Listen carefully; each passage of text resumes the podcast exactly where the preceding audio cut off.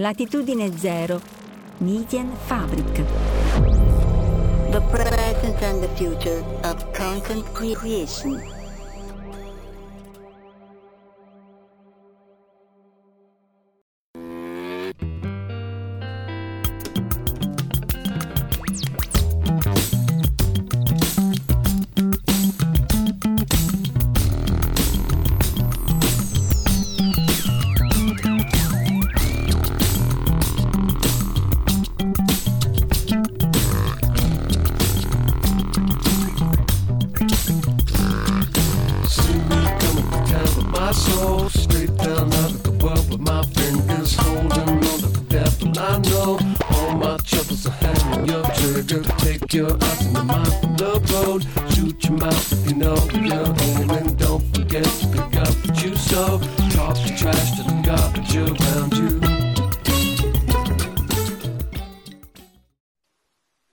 Eccoci live anche questa domenica col muletto, ossia con lo smartphone, una cosa che mi ripugna un po', ma questo è perché il computer è morto proprio ieri notte e quindi tocca farlo con lo smartphone, che tra l'altro non condivide le slide in PowerPoint perché StreamYard non può fare. Vabbè,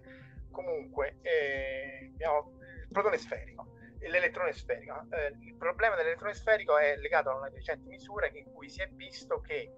Eh, l'elettrone appunto ha una distribuzione di carica sferica, mentre si sperava, si cercava di vedere se l'elettrone avesse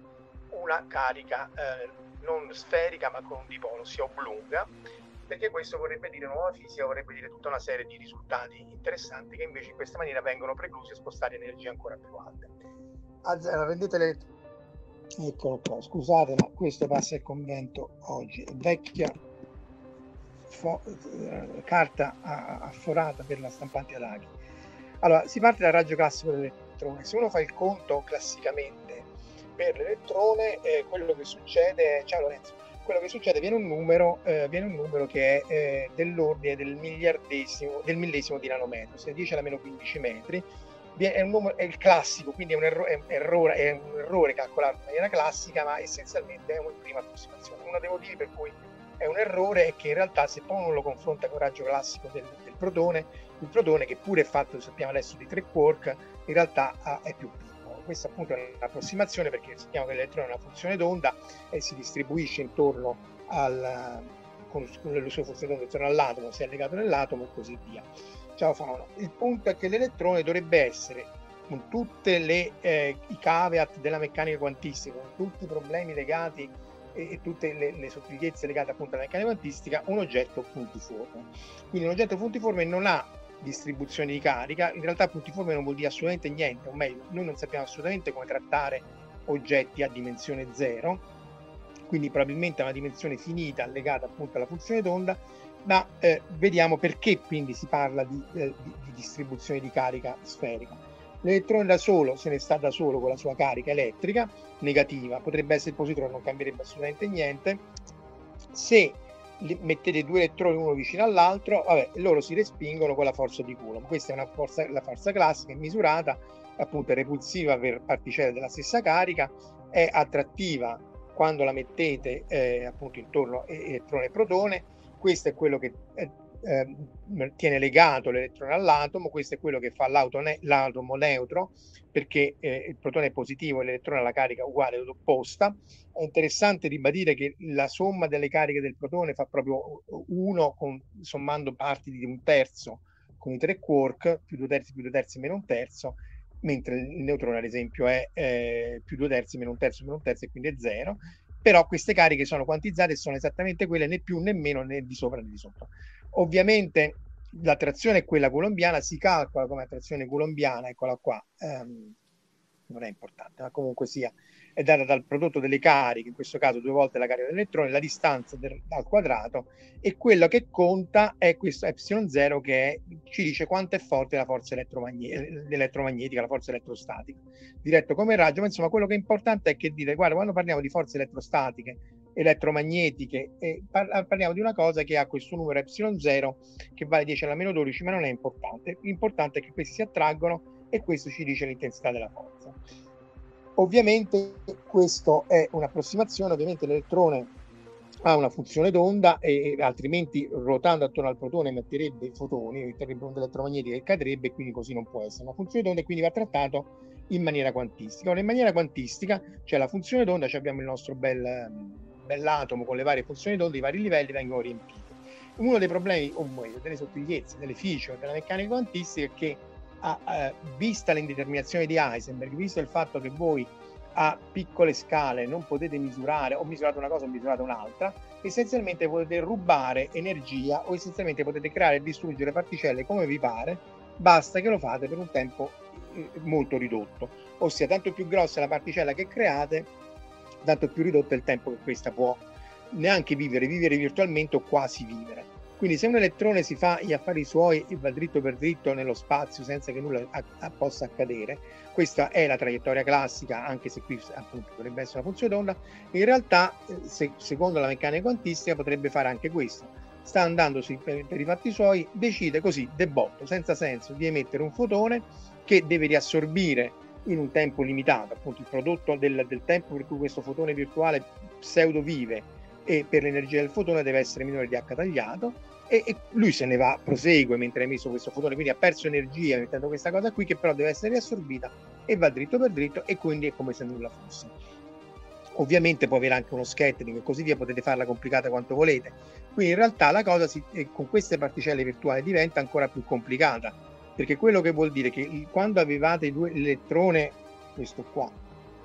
eh, che si, i due elettroni che si respingevano, se uno lo vuole trattare correttamente dal punto di vista della eh, Q E D, la Quantum Electrodynamics, ossia dal punto di vista della meccanica dei campi eh, quantistici del, del, del, del caso, del, del caso eletrodinamico, che è quello facile, pensate un po', eh, quello che avete, avete il primo elettrone che sta andando per gli affari suoi, il secondo elettrone che sta andando per gli affari suoi, si scambiano un fotone, e quindi vengono deviate. Questa è la repulsione elettrostatica trattata nel caso del, appunto del fotone, che questo è un fotone reale però, non è un fotone virtuale, perché si scambiano energia, si respingono, cambia il momento,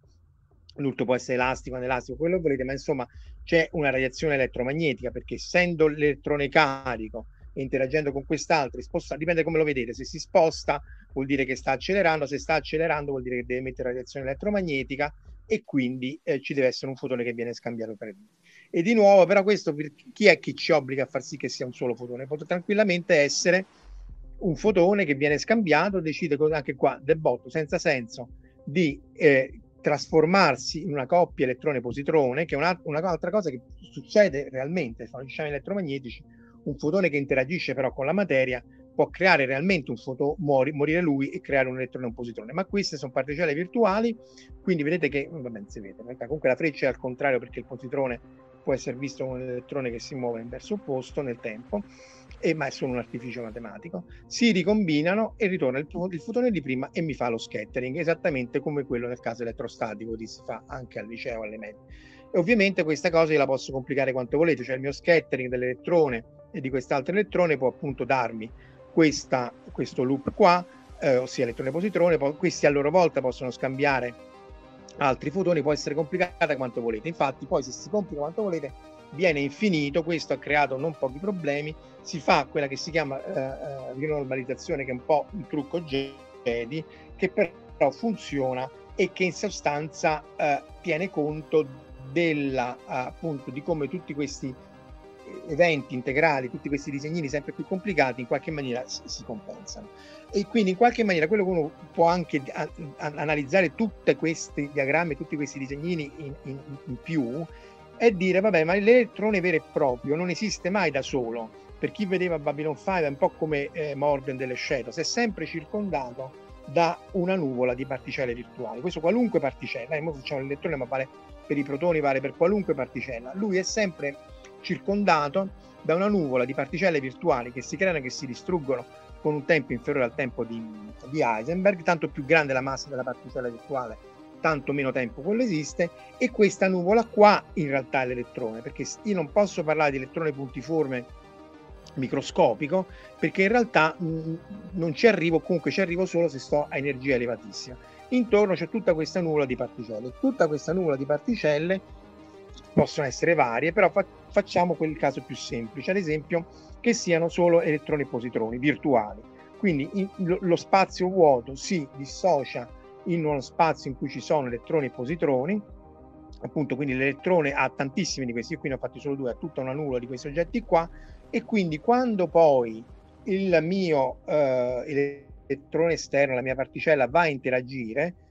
ad esempio un protone, facciamo finta che ci sbatta un protone contro, in realtà se l'energia è bassa, lui non penetra questa nuvola virtuale di particelle, viene respinto e viene deviato, ma la carica elettrica di cui lui risente è una carica elettrica leggermente più bassa, non è la carica elettrica dell'elettrone cosiddetto nudo, è la carica elettrica schermata da questa nuvola di particelle virtuali tutte intorno. E perché non è la stessa cosa? Perché vedete qui, dato io ho le particelle virtuali, è vero che queste sono, insomma, la loro realtà è discutibile, ma il fatto che ci siano e che bisogna tenerne conto negli integrali e, e, vuol dire che bisogna tenere conto anche di un altro fatto, che sì, sono co- create a coppie, però questa particella positiva virtuale, il positrone, tende a essere più vicina di quella negativa, a quella negativa, a quell'elettrone vero, e l'elettrone virtuale eh, negativo tende a stare leggermente più lontano. Quindi questo po- po- elettrone positrone eh, che, che è più vicino all'elettrone, anche se virtuale, mi riduce un po' la carica dell'elettrone e quindi in sostanza la mia nuvola in qualche maniera mi scherma l'intensità della forza. Quindi se io vado a bassa energia vengo deflesso dalla nuvola e, e, e vivo felice e contento, vengo deflesso. Via via che aumento l'energia io riesco a penetrare questa nuvola di particelle e ho uno scattering sempre più profondo e, e in qualche maniera riesco a penetrare il guscio e poi a, a interagire con, non con l'elettrone puntiforme, perché vediamo perché ancora non ci riusciamo, ma se avessi un acceleratore super potentissimo riuscirei anche a interagire con l'elettrone nudo e quindi avere una carica molto più forte. E questo si traduce nel, ne avevo fatto un video, non sono riuscito a recuperare le slide anche perché con il cellulare non si fa niente,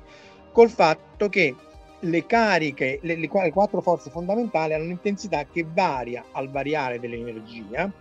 e quindi abbiamo questo qui è il quattro pi epsilon zero, l'intensità che vi dicevo prima, in realtà questo epsilon zero è l'intensità della forza elettrostatica, questa è l'energia. Quindi a bassa energia, nel mondo dell'elettrostatica di Coulomb, della fisica delle, delle medie del liceo,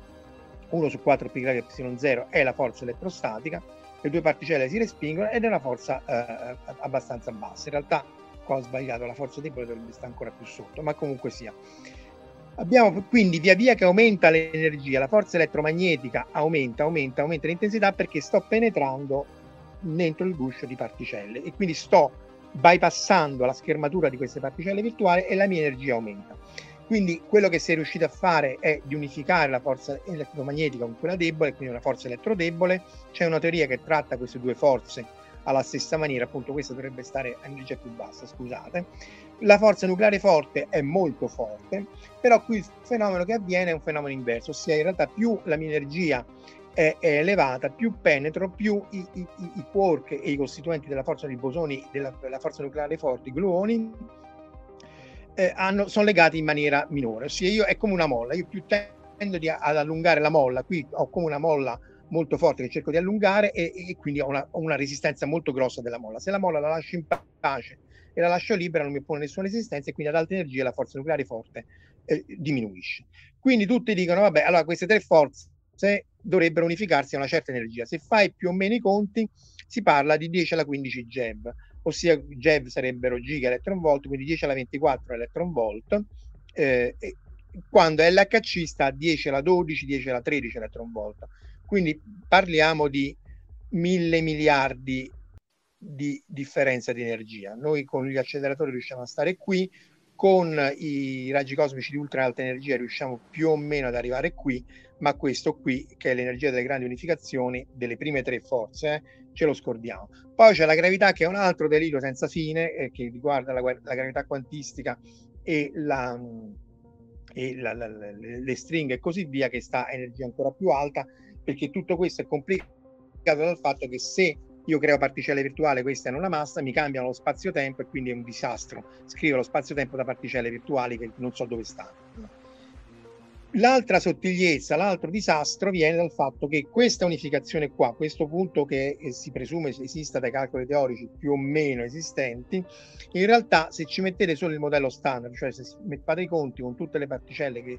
che, ehm, che conosciamo, quindi nessuna supersimmetria, nessuna estensione, nessuna nuova fisica, quello che sappiamo ce lo mettiamo dentro, in realtà le tre forze non si unificano nello stesso punto, ma si unificano in punti differenti uno dall'altro. Uno può dire, vabbè, ma che mi importa, vivo benissimo anche che si, si attaccano, si unificassero in punti differenti, però è, è un po' brutto, e quindi i teorici odiano la bruttezza e dicono no, qui ci sono delle particelle mancanti di cui io non sto tenendo conto, se aggiungessi queste particelle, questa è no supersimmetria, questa è sì supersimmetria, otterrei l'unificazione delle tre forze tutte insieme, appunto poi la gravità è tutto un altro, un altro delirio. Quindi è qua, se volete, qualche, è un aiutino, un suggerimento a dire guardate che sì, tu stai facendo i conti, ma se tieni conto solo delle particelle che vedi con l'acceleratore alle basse energie non, non ti stai perdendo de, de, dei pezzi. Dei pezzi che stanno tra l'altro anche nella nuvola virtuale, e qui viene la questione dell'elettrone sferico. Perdonate se la prendo sempre alla lontana, ma questo altrimenti non, non si riesce a vedere un po' del, del, del succo della discussione. Questa nuvola qua non è fatta solo di elettroni e positroni, è fatta di quark, antiquark, eh, neutrini, tutto quello che volete, e quindi ha una asimmetria legata al fatto che c'è una, ricordate il video di qualche tempo, un paio di settimane fa, sull'aviazione di C P, ossia che l'universo predilige leggermente la materia rispetto all'antimateria. In realtà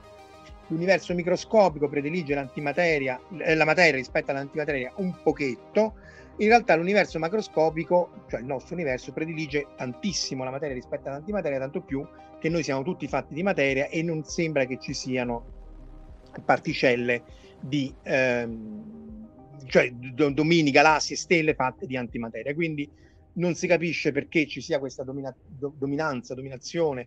vittoria della materia sull'antimateria. Sakharov, lo scienziato che fece la fusione nucleare per l'Unione Sovietica, la bomba a fusione nucleare per l'Unione Sovietica, poi divenne dissidente, poi col crollo del muro eh, fu liberato, aveva postulato tre condizioni per cui l'universo debba essere, possa essere dominato di antimateria, eh, di materia, e per cui ci sia questa gigantesca asimmetria, e di queste tre, eh, lo facciamo in un altro video, ma essenzialmente vorrebbero, richiederebbero altre particelle, una grossa violazione di C P, di, appunto, di simmetria carica e parità, ossia di particella in antiparticella, e una espansione molto rapida. Di queste tre solo l'espansione rapida c'è più o meno nel nostro universo. Quindi ritorniamo alla violazione di C P, al fatto che se io avessi delle particelle virtuali eh, solo del nostro modello standard, c'è questa leggera violazione di particelle, per cui io ho una microscopica eh, predilezione per la materia rispetto all'antimateria. Quindi ho questa nuvola virtuale di particelle che circonda il mio elettrone, non è fatta solo del, di, di elettroni e positroni come facevamo vedere prima, ma eh, è fatta anche di quark, antiquark, e poiché c'è una leggera predilezione, un leggero razzismo, razzismo particellare sull'educational channel, l'elettrone è circondato sì da quark, antiquark, quark, antiquark, ma c'è una leggerissima predile- eccesso di quark. Quindi qui tutta questa nuvola qui ha leggermente più materia che antimateria, e questo eh, dato che la differenza tra materia e antimateria è, eh, è soprattutto nella carica elettrica il segno opposto, quindi l'antiquark ha, ha, ha meno due terzi invece che più due terzi, il positrone ha più uno invece che meno uno. E, e quindi se uno fa tutto questo conto qui si troverebbe con un momento di dipolo elettrico, vediamo tra un attimo che cos'è, di dieci alla meno trentotto cariche elettriche, elettroni per centimetro. Il momento di dipolo è essenzialmente è la cosa più semplice dopo la carica puntiforme, ossia se ho una carica puntiforme mi dà appunto l'uno su quattro pi greco epsilon, non devo provare a scrivere, vabbè, su quattro pi greco epsilon zero e su r al quadrato con l'altra carica che ci metto vicino, e l'interazione è sferica. Se ne metto due, una accanto all'altro, ho fatto il dipolo, due poli, infatti invece di un polo due poli, Eh, ho una carica positiva e una negativa messa a una distanza d, le, le, le linee di campo ricordano quelle del dipolo magnetico, sono molto simili perché poi l'elettricità e il magnetismo sono la stessa cosa, la differenza sostanziale è che le cariche elettriche sono puntiformi, il dipolo no perché è magnetico, no perché è generato da una corrente. Comunque sia, queste sono le linee di campo, l'intensità del dipolo è data dall'intensità della carica elettrica che è uguale, è opposta, quindi a, a lunga distanza leggo zero come carica co- complessiva, quindi vedo solo la presenza di una carica quasi zero con questa correzione di dipolo che è data dal, dal, dal prodotto della distanza delle cariche per la, per la carica elettrica. Quindi questo qui è, è l'E per D, e ci troviamo questo numero piccolissimo, dieci alla meno trentotto. Ora non è importante l'unità di misura appunto carica elettrica per centimetro e il numero. Se mettiamo il modello standard, il modello standard dice guarda, io ci metto tutte le particelle, i quark eccetera eccetera, viene il suo numero bassissimo. Ma da qua veniva fuori che ci deve stare la supersimmetria anche da t- tanti altri motivi, la materia oscura, la dark matter, cioè, cioè tutta una, una serie di motivi per cui ci dovrebbe stare, ma spoiler, non, non c'è. Però se ci fosse, quindi io ci devo mettere anche tutte queste particelle strambe, queste X che violano di più la, eh, la, la C P, cioè quindi ci sono più particelle di un tipo rispetto a un altro, gente che fa conti su conti su conti e dice va bene, allora se io faccio metto queste particelle nuove che devono mettere la pezza, eh, sempre qua sopra appunto nella, nella supersimmetria, se ci metto la pezza mi viene un numero che è dieci alla meno ventisette, ventinove, anche prendiamo, facciamo la metà, dieci alla meno ventotto rispetto a dieci alla meno trentotto, cioè sono dieci ordini di grandezza, quindi par- parliamo di dieci miliardi di più, quindi un effetto è come se tu c'è un euro, c'è dieci miliardi di euro, insomma è una cifra che è una signora cifra, per dirla alla Verdone che va citato sempre, quindi c'è un fattore di, di dieci miliardi tra quello che noi conosciamo e misuriamo, che è il modello standard, e quello che gli aiutini microscopici e macroscopici dell'universo ci dicono guarda che deve essere di più, in qualche maniera deve essere di più, e, e se fai il conto in questo specifico caso ti viene dieci miliardi di volte. Va bene, allora dice la gente, allora sai che ti dico, io mi metto a misurare quant'è il momento di dipolo dell'elettrone e vediamo che numero viene. E questo hanno fatto, hanno cominciato a farlo all'University of California a Berkeley nel duemiladue, ne hanno fatti tantissimi di esperimenti. Il primo esperimento da, da, sono tutti cosiddetti upper limit, cioè loro dicono io non sono riuscito a misurare niente, che oramai di questi tempi è quello che si fa con la fisica underground, con le particelle. Molta della roba è metto un upper limit, cioè non sono riuscito a misurare niente, però la mia sensibilità del mio strumento, il mio apparato è tale che se l'avessi misurato, eh, eh, se, se fosse stato maggiore dieci alla meno ventisette, quindi che sfiora questi calcoli della, della supersimmetria, eh, l'avrei dovuto vedere. Eh, come viene fatta questa cosa qua? Viene fatta, eh, viene fatta con varie trappole, ci sono varie tecniche, tra l'altro come vedremo tra pochissimo ci sono due tecniche Eh, differenti, una che mette tante particelle insieme e, e, in, in una trappola raffreddata, in una trappola serve una, una cameretta, un contenitore per breve tempo e misurano tante particelle per breve tempo, e l'altra che invece mette poche particelle ma le misurano per lunghissimo tempo. Questo è figo perché se avete delle discrepanze, delle cose e così via, eh, eh, potreste vedere che c'è una discrepanza tra l'una e l'altra, e di nuovo sarebbero suggerimenti per la nuova fisica. Quindi ne hanno fatti tantissime, il più famoso è, è l'A C M E, l'A C M E che cita chiaramente Vile Coyote e così via, anche se poi il nome è italiano, l'azienda non mi ricordo comunque, eh, cioè la, se cercate l'acronimo A C M E è un'azienda italiana. Vari, vari risultati, se andate a leggere gli articoli di commento su Nature, ce ne sono nel duemilaundici, nel duemilatredici, quattordici, diciotto e così via, via via che, che questo gruppo di ricerca raffina l'upper limit, ossia via via che questo numero qua diventa sempre più piccolo, il fatto che è meno vuol dire che questo qui è diventato un centesimo grosso modo di questo, sono passati dieci anni, ho passato dieci anni a fare questa cosa qua, ma ho ridotto il mio upper limit di un centesimo e quindi ho spostato più in alto le mie particelle virtuali, perché queste qua se, se ci fossero come noi le immaginiamo, una certa massa, una certa energia, l'avrei dovuto vedere con questo qua. Quindi nel, mi pare che questo otto era nel duemilatredici e nel duemiladiciotto sono arrivati a, a dieci alla meno ventinove. Arriviamo al duemilaventidue e non è che è cambiato tantissimo, eh, perché voglio dire, questo è un altro gruppo, però con un gruppo con una misura indipendente, con un'altra tecnica, e questo è importante, come dicevo prima, il fatto di averlo fatto con un'altra tecnica, è arrivato a quattro per dieci alla meno trenta, quindi eh, se questo è dieci sarà un fattore tre, quindi ha migliorato la misura di un fattore tre. Eh, leggendo su Quanta Magazine eh, loro fanno l'esempio di dire guardate, vuol dire che l'elettrone, la distribuzione di questa nuvoletta sferica dell'elettrone qua, se fosse la Terra che è sferica, c'era Marco Martinelli che diceva eh, bisognerebbe fare la battuta che la, che la Terra, che, che anche l'elettrone è piatto come la Terra, se, la ter- se, se l'elettrone fosse, questa distribuzione di cariche avesse, fosse la Terra, la quantità di dipolo, la quantità di eccesso di carica di questo oggetto qua, del, del nostro dipolo, sarebbe come meno che mettere un granello di zucchero sul polo nord. Cioè la, la, la deviazione dalla sfericità di questa eh, nuvola virtuale di particelle è inferiore a mettere un granello di zucchero sulla Terra. Quindi non so quanto è il granello di zucchero, sarà qualche micro, micrometro, e la Terra sono seimilatrecentottanta chilometri di raggio, quindi eh, e quindi dieci alla meno trenta è molto più vi- oh, beh, sta a metà. Eh, eh, no, è più vicina alla supersimmetria dieci alla meno ventinove di dieci alla trentotto che viene dal modello standard, ma ha escluso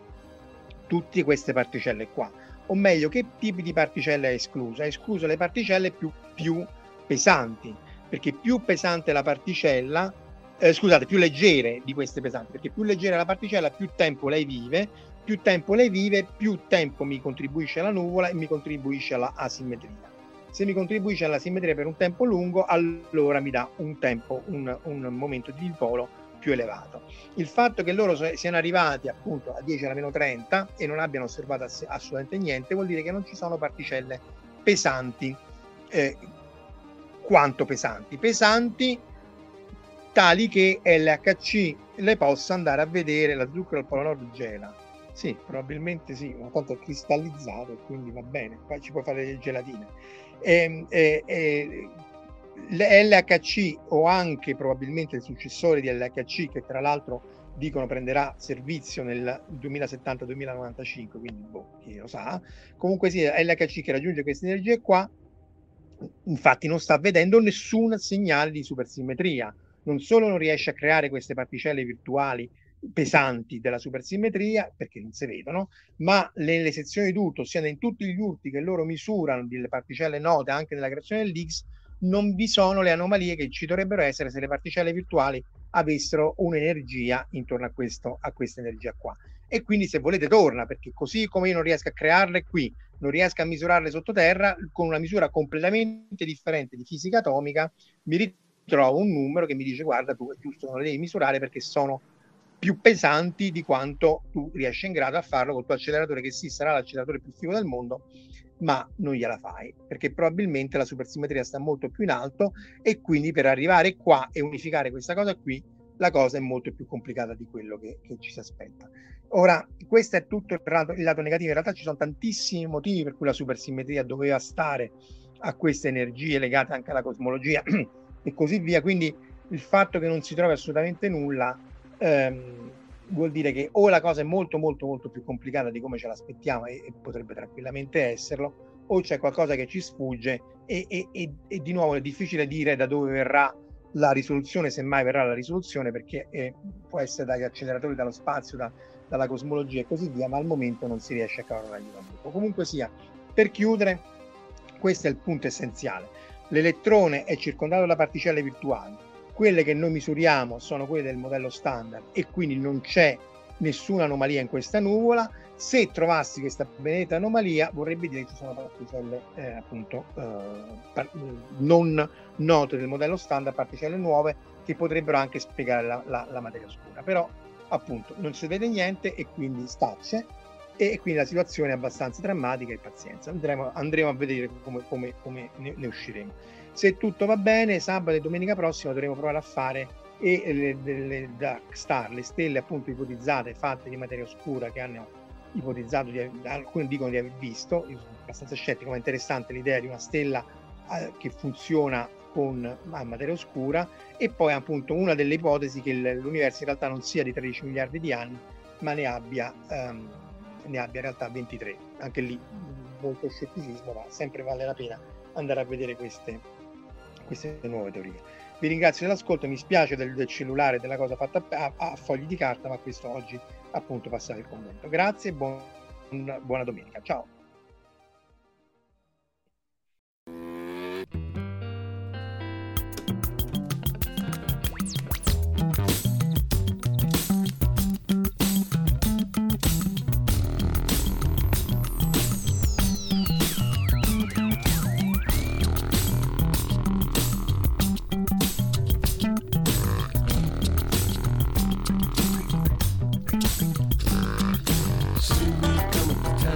Soul straight down out of the world with my fingers holding on to the devil. I know all my troubles are hanging your trigger. Take your eyes and your mind from the road. Shoot your mouth if you know you're old, and don't forget to pick up.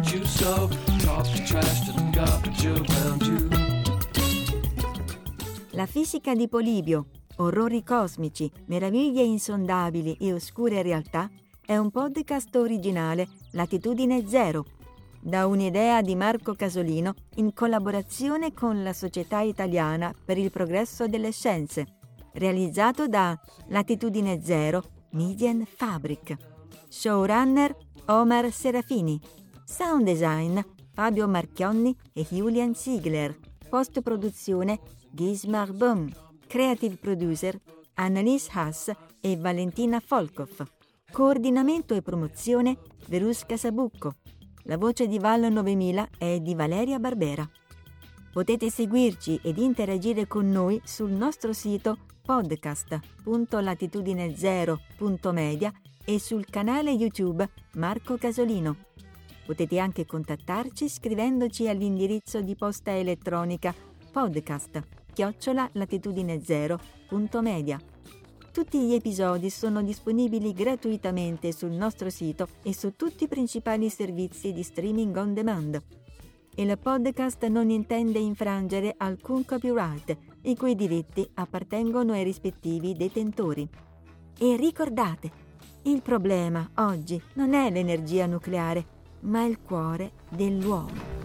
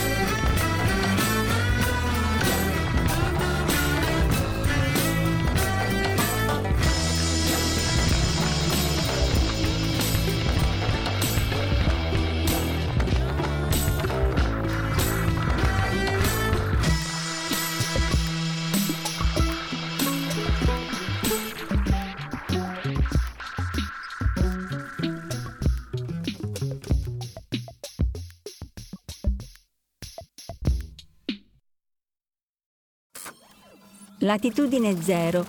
Median Fabric. The present and the future of content creation.